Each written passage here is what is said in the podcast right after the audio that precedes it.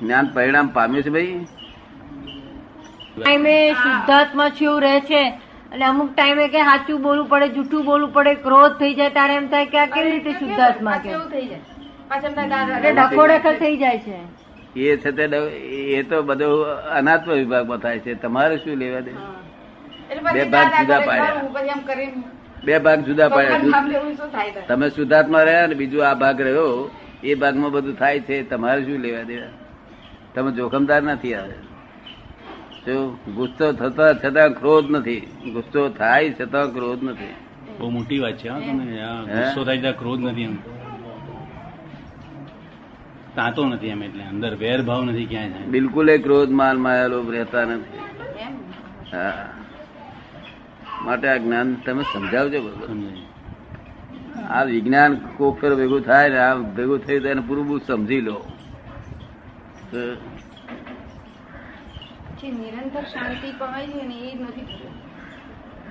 કાયમ આમ પ્રતિક્ષણ હાજરી રે પ્રતિક્ષણ આપણે આનંદ આનંદ રાખીએ ને એવું નથી પછી વચ્ચે પાછું એવું થઈ જાય.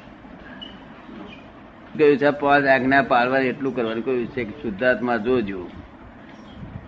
જો. બરાબર તે એટલા કર્મ એમને બંધા છે એક અવતાર પૂરતો તે પુણ્ય નો તદ્દન પુણ્ય આજ્ઞા પાળી તે બદલ તદ્દન પુણ્ય ચોખ્ખું નિવ્વળ પુણ્ય. નિરંતર સાહિબમાં રહીને મોક્ષે જવાય. હા જવાય. ખરી વાત છે. બેન કે છે કે બધા કર્મોના એટલા બધા વંટોળ આવે છે કે તે ઘડીએ પછી કે છે રહેતું નથી જ્ઞાન. ના રે, જ્ઞાન જતું રહેતું નથી. એ તો સફોકેશન થાય મનમાં. ગુંગરામણ થઈ જાય. હા. આ વસ્તુ ગુંગળામણ થઈ જાય. ગુંગળામણ થઈ જાય ખરી. એથી કઈ જ્ઞાન જતું ના રહે. આપણે આપણે કહ્યું છે પ્રવૃત્તિ કર્યા કરજો ને પછી ચોપડી વાંચો તો નહીં? વાંચો છો ને? પછી છે તે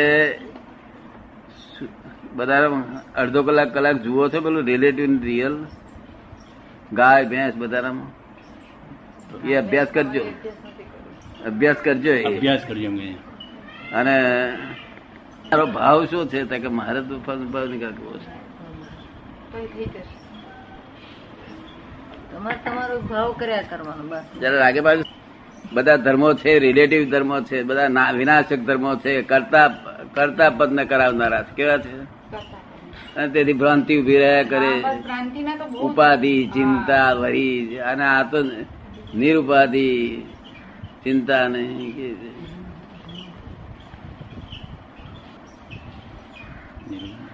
પાંચ આજ્ઞા ન પાળે તો જ્ઞાનની રિફેક્ટ રહે ખરી?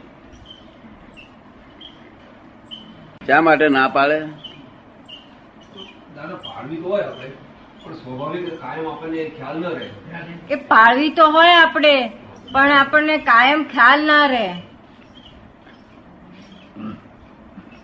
ના પણ એ નિશ્ચય કરો એટલે પડાશે ઓછી પડાશે તેનો વાંધો નથી. ઓછી પડાશે તેનો વાંધો નથી ને. ઓછી પડે બરાબર. પછી શુદ્ધાત્માનું સતત લક્ષ ન રહેતું હોય તો ફરી જ્ઞાન લેવું જોઈએ. સતત લક્ષ રહેશે જ. એ તો આ સફોકેશન લીધે માલમ ના પડે આપણને. એ જેમ સફોકેશન ઓછું થતું જશે તેમ વધતું જશે. ને આ પૂછ પાછના કર્મો છે ને તેનો ચૂકતે કરવું પડશે ને? હા. જીવ પંચકલેશ વાળો છે. જીવ સચિદાનંદ સ્વરૂપ કેવી રીતે થાય? ભાઈ કે છે કે આત્મા સચ્ચિદાનંદ સ્વરૂપ છે અને જીવ છે તો પંચક્લેશ વાળો છે. તો કે કે આ જીવ છે તો સચ્ચિદાનંદ સ્વરૂપ કેવી રીતે થાય? સચિદાનંદ જેને ભજે તેવો થઈ જાય. સચિદાનંદ ભજન સચિદાનંદ થઈ જાય અને બારોટિયાનો ભજન બારોટિયો થઈ જાય. જીવનો સ્વભાવ એવો છે કે જેવો ભજે એવો થઈ જાય. બરાબર પુરુષ મુક્ત પુરુષને ભજે તો મુક્ત થાય. અને બંધાયેલાને ભજે તો બંધાયેલો થઈ જાય.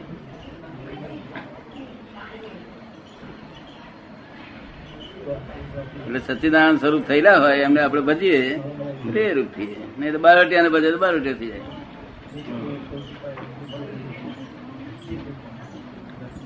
બસ એટલું જ એમ. ચાર વેદ વાંચી રે. તારે વાંચી રહ્યા પછી કે આપણને ધીસ ઇઝ નોટ. આ આત્મા નો હોય કે આત્મા ગોટું જ્ઞાન. વેદાંતમાં આત્મા ના હોય પુસ્તકમાં આત્મા ના હોય. પુસ્તક શબ્દો એ સ્થૂળ છે અને આત્મા સૂક્ષ્મતમ છે. એટલે અવક્તવ્ય છે અવર્ણનીય છે. શબ્દમાં ઉતરે નહીં ને?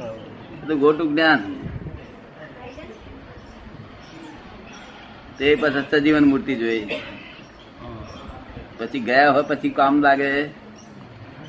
સજીવન મૂર્તિ હોય તો કામ લાગે. હાજર પ્ર- પ્રત્યક્ષ હોય તો ગયા હોય તો કામ ના લાગે. ગયા હોય તો થોડું ઘણું છે તે દેવાની ફળ મળે. તે ભૌતિક. ભૌતિક જ્ઞાન મળે. અને જે પ્રત્યક્ષ હોય તે બધું સર્વસ્વ આપી દે. કારણ કે એમના હાથમાં સત્તા હોય છે.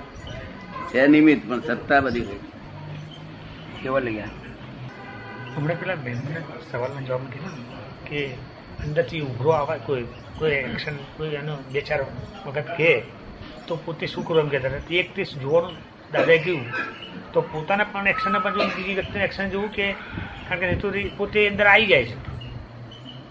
એટલે સામાન્ય માણસ તો પેલું રિએક્શન જ કરશે એમ. પણ એક તે જો પેલો માણસ જો વિચારવા જાય તો વિચાર આવી ગયો અંદર પાછો. જોવું એટલે વિચાર આવી ગયો અંદર પાછું કે મારે નહીં મારું છે મારું છે. એટલે એને જોવું છે એટલે પોતાનું શું રિએક્શન એ પણ જોવું છે કે એને એક્શન કરવા દેવું એમ? તો ભાઈ પૂછે છે કે આપે પેલું કહ્યું ને કે જોયા કરું ગમે તે થાય તો કે કે દાખલા તરીકે કોઈ માણસ કે છે કે આપણને ટાંકણી મારે તો કે સામ- ટોકણી મારે કોઈ તો સામાન્ય રીતે તો સામો એને લાફો મારવાનું જ મન થઈ જાય કે છે. મારે તો જોવું આપણે. મારે તો જોવું લાભો તો આપણે જોયા કરવું. ના, આપણે પણ મારીએ ને આપણને ટાંકડી વાગીએ એટલે હું કહું છું. અને ના મારે તો. ના મારે તે તે જોવું. આપણી જાતને જ ને. હા. આપણી જાતને પણ જોવી એમ. આપણી જાતને જ જોવાની વાત છે. લાફો તમે મારો છો એને તે જોવું ને ના મારે તો તે